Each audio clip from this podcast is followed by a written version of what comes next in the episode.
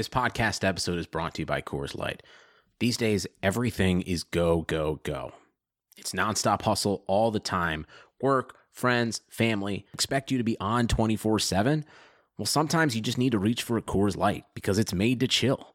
Coors Light is cold lagered, cold filtered, and cold packaged. It's as crisp and refreshing as the Colorado Rockies.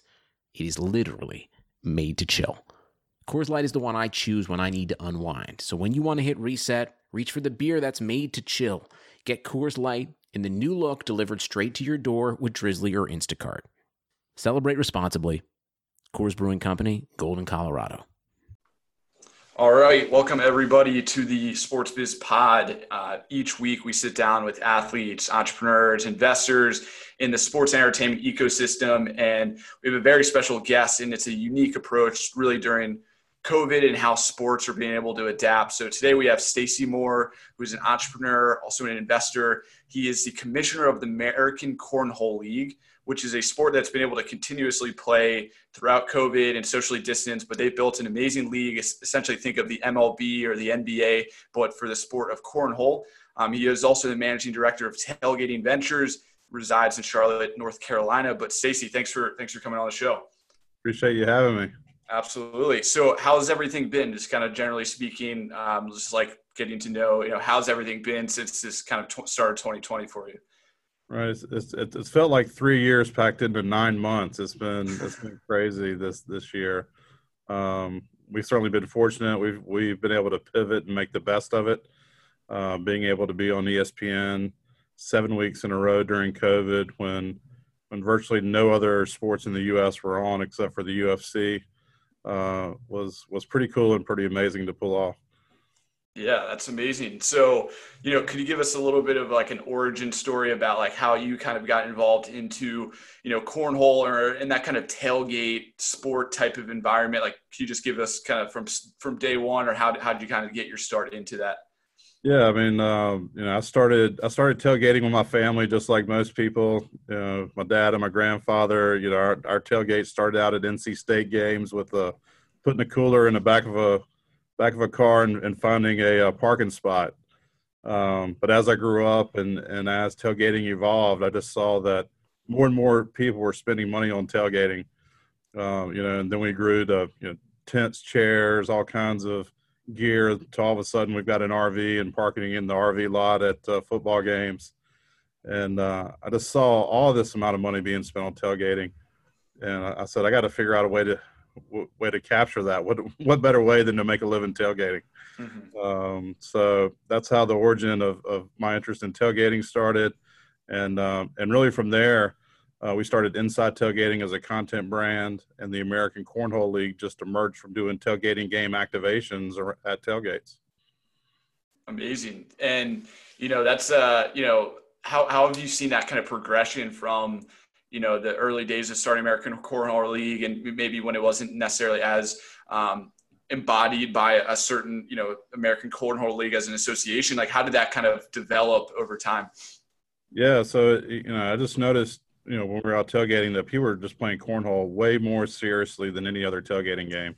and, and, so I talked to a lot of these players and found out that they they were starting to travel around to play in tournaments, and there were money tournaments popping up all over the place. The more I looked at it, the more I uh, started to view it as a sport versus just a tailgating game.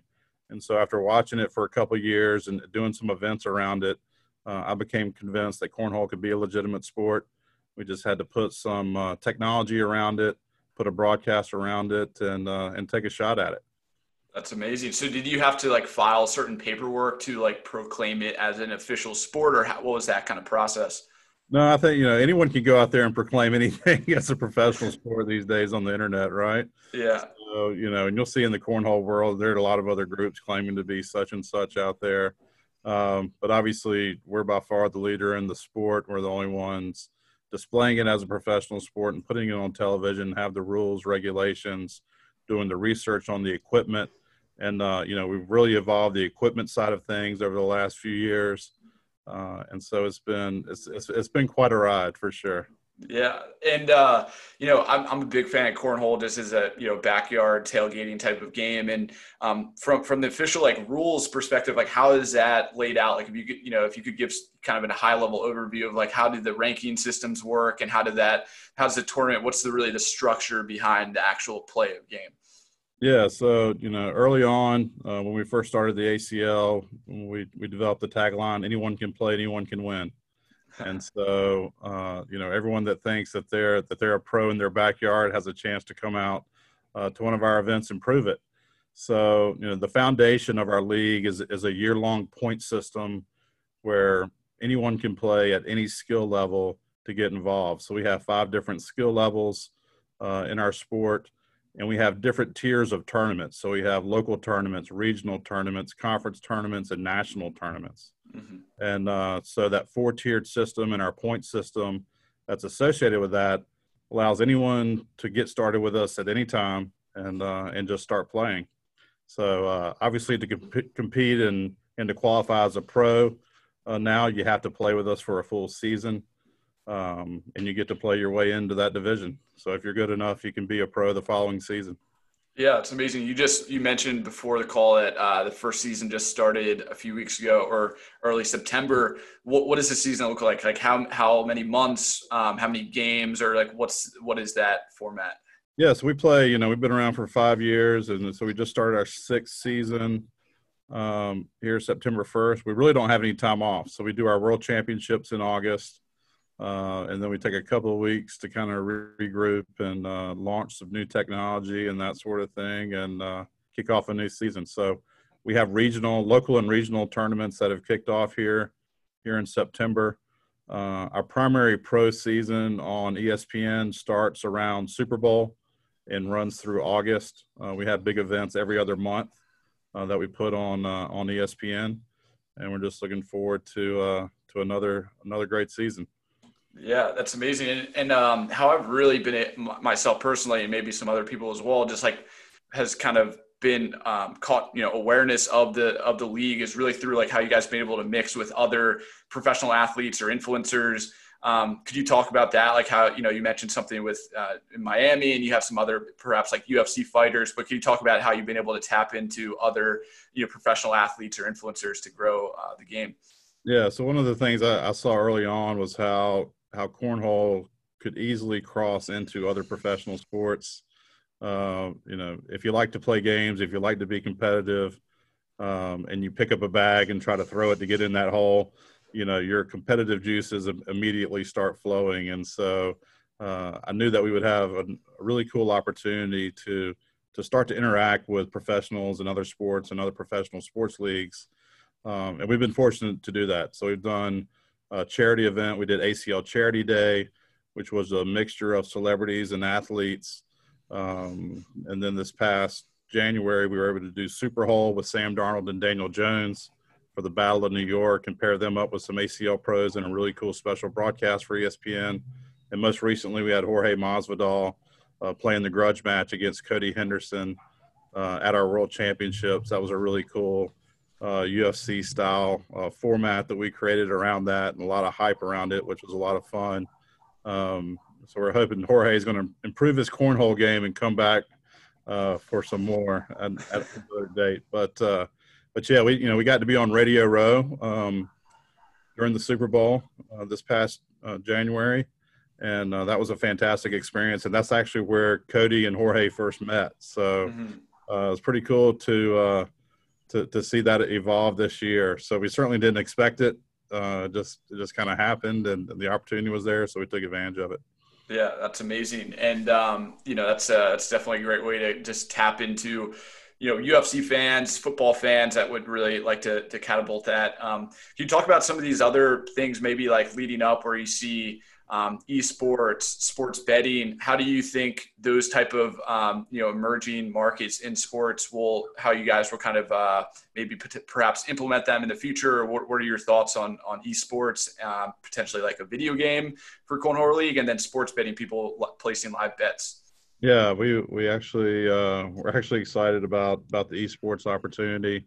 Um, we're launching a, a casual uh, recreation game when Intellivision uh, relaunches on their console. They've made an announcement that, that we've done a partnership uh, with them. So, you know, if you think of Wii Bowling, where you'll be able to play uh, cornhole recreationally on your TV, that that should be coming in in 2021. So we're excited about that, and certainly we would love to do do a um, do a serious uh, video game with our uh, cornhole pros. Uh, that's something that we're looking forward to do as well. And gambling lines are extremely important for our next phase of growth. Uh, we we have to we have to have legitimate uh, lines on our sport, and we hope to roll that out in 2021 for sure. Amazing. And so, um, have you seen maybe already like third parties or people are already placing wagers, perhaps not necessarily through official sports book, but you've kind of seen that interest amongst the fans already?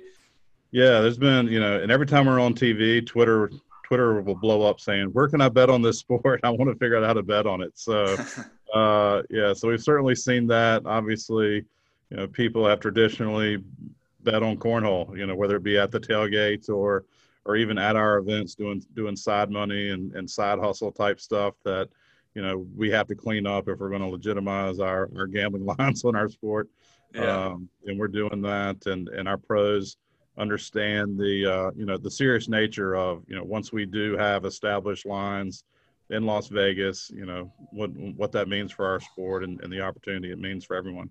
Yeah, that's amazing. So, say someone that goes through and wins, like what's the uh, financial incentive for them to kind of be an athlete? And, and um, you know, would love to hear about like you know the prize money or, or really what goes into the rewards of being you know a professional um, cornhole player.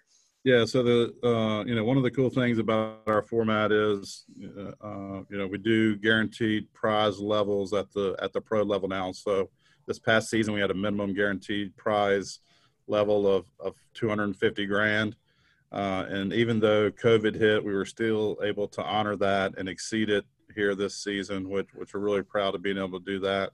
While, while other sports have had to cut back on player salaries and prize pools and that sort of thing, we were actually able to expand uh, ours and give our players, our pro players, more opportunity to win money this season. Um, and for our non-pros, we do a percentage payout based on entry fees normally. Mm-hmm. Uh, so sometimes we'll have some sponsor money that we can seed those prize pools, but normally we pay out a percentage. So the more people that we have enter an event, the bigger those prize pools get. Uh, we haven't announced our uh, pro minimum prize pool for next season, but I expect that to be uh, seven figures or more. So uh, I, expect we'll, we'll, we'll hit that million dollar mark, prize money for players. Um, our top player at the World Championships took over took home over twenty thousand dollars just for that specific event. Uh, so we do like to uh, kind of spread out the love as much as we can and and and and pay deep for our pros so that they can travel to our events and, and keep on playing. Yeah, that's amazing. And the people that are um, at the top of the game, you know, the top earners are are they? I'm guessing they're dedicating a lot of, of time to train for this as well, but they, they um, most likely have another job or some type of income. What what is their kind of lifestyle like? Are they training how many hours a week, or like what does that kind of day in the life look like? Yeah, I think you know it varies for our pros, but but in general, most of them are trying to practice on average an hour or two a day. Um, a lot of our pros prefer to practice now by playing in events. Mm-hmm. Um, but then we will we'll have others that don't want to play in events. They just want to grind it out in their backyard, trying to perfect different shots before they come to one of our national events. Um, so you know, there's a variety of different routines out there, a variety of different ways to do it. Uh, we certainly have some players that are playing uh, 100% professionally now. Mm-hmm. That's a small percentage of our pros, and, and we're looking to to be able to provide those prize pools so that more and more of our pros can be full-time pros, get out there in the community, uh, teach the game to the to the high school kids and, and the younger kids, and and and get involved and, and, and really give back. Yeah, that's that's great. So when you were uh, initially starting uh, this this league, or even right now, is there a certain um, sports body, whether it's the UFC or BMX or, or it could be any type of governing body that you you try to emulate or or take best practice like best practices from to shape you know where the ACL is going, or is there a certain um, north star that you've been kind of you know following? Yeah, it's been you know it's been really a mixture of things. So I grew up as a competitive tennis player, believe it or not. So nice. Uh, you know, I, I, look at uh, cornhole uh, through a lens of tennis uh, mm-hmm. first and foremost because you know you have singles, you have doubles. Um, you know, we have a system where, for the most part, you're able to rate yourself and your skill level, um, and so being able to create competitions with multiple skill levels. I kind of look towards tennis uh, a lot to do that early on. Uh, we've certainly taken some from from bowling, some best practices from bowling uh, has been important, and uh, and the and, and golf as well.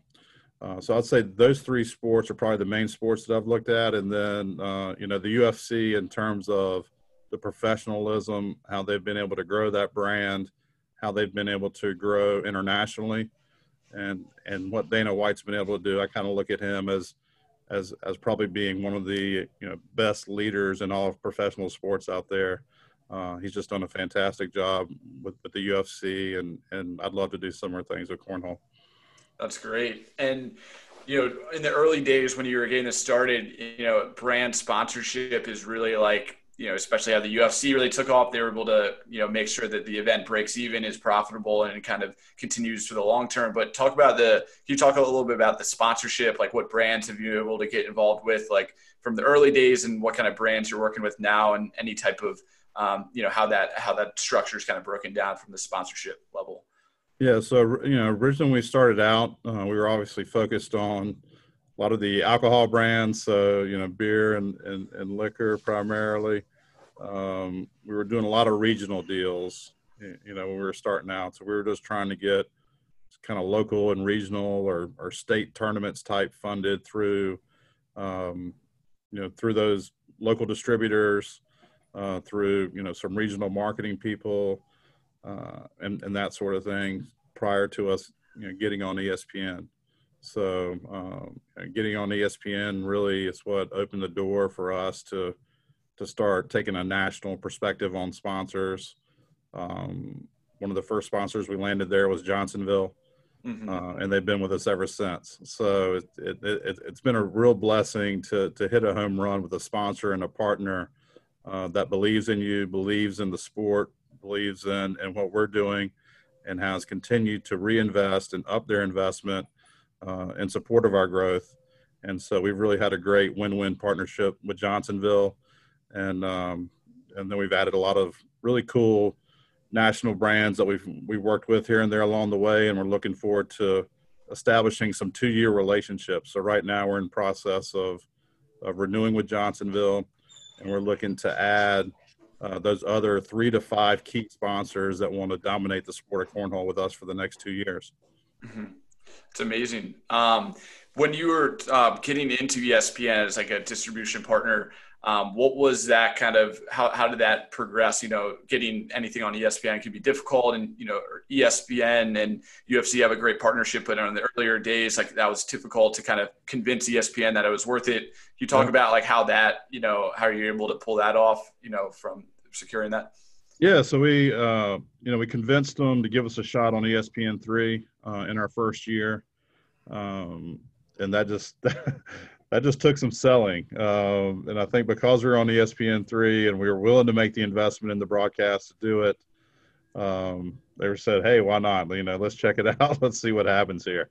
Um, and so, you know, we were really fortunate to to do a professional broadcast at our at our first championship event uh, on ESPN three, and you know, it just kind of came around. You know, I, I was expecting it was going to be probably you know a three year process for us to get on linear television or to have a shot at at ESPN uh, two or ESPN, but it was probably six months uh, six weeks before our second championships.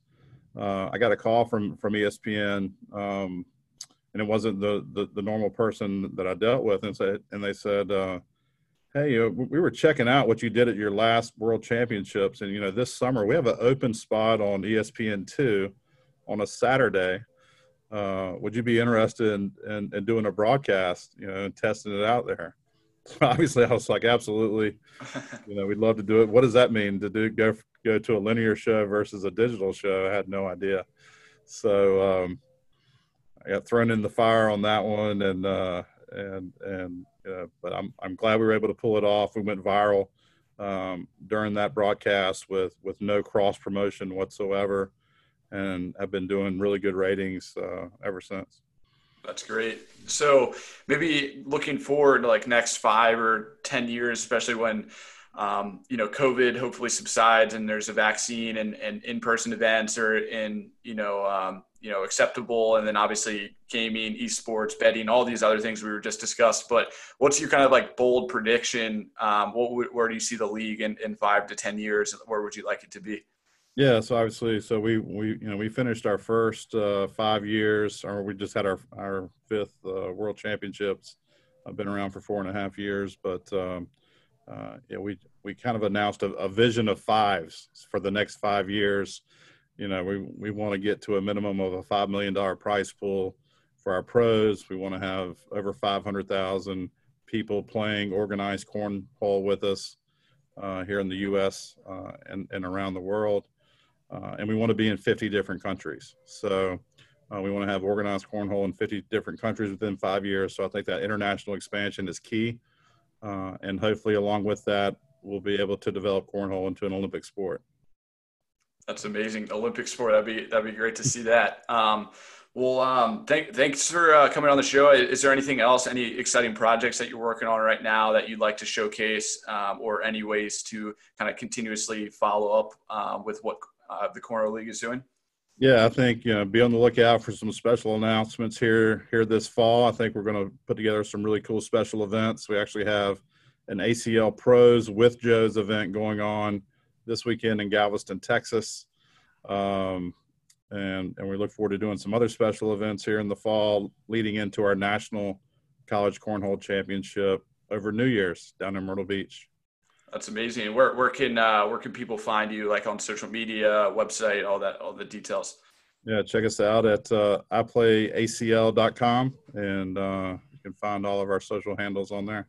That's great. That's great. And anyone listening, uh, if you if you want to sign up, I'll be your uh, your partner to to compete in the tournament. So whenever the next one's is, I'll maybe uh, sign up and, and, try to try to go for it there. Sounds good, Nick. I hope to see you out there.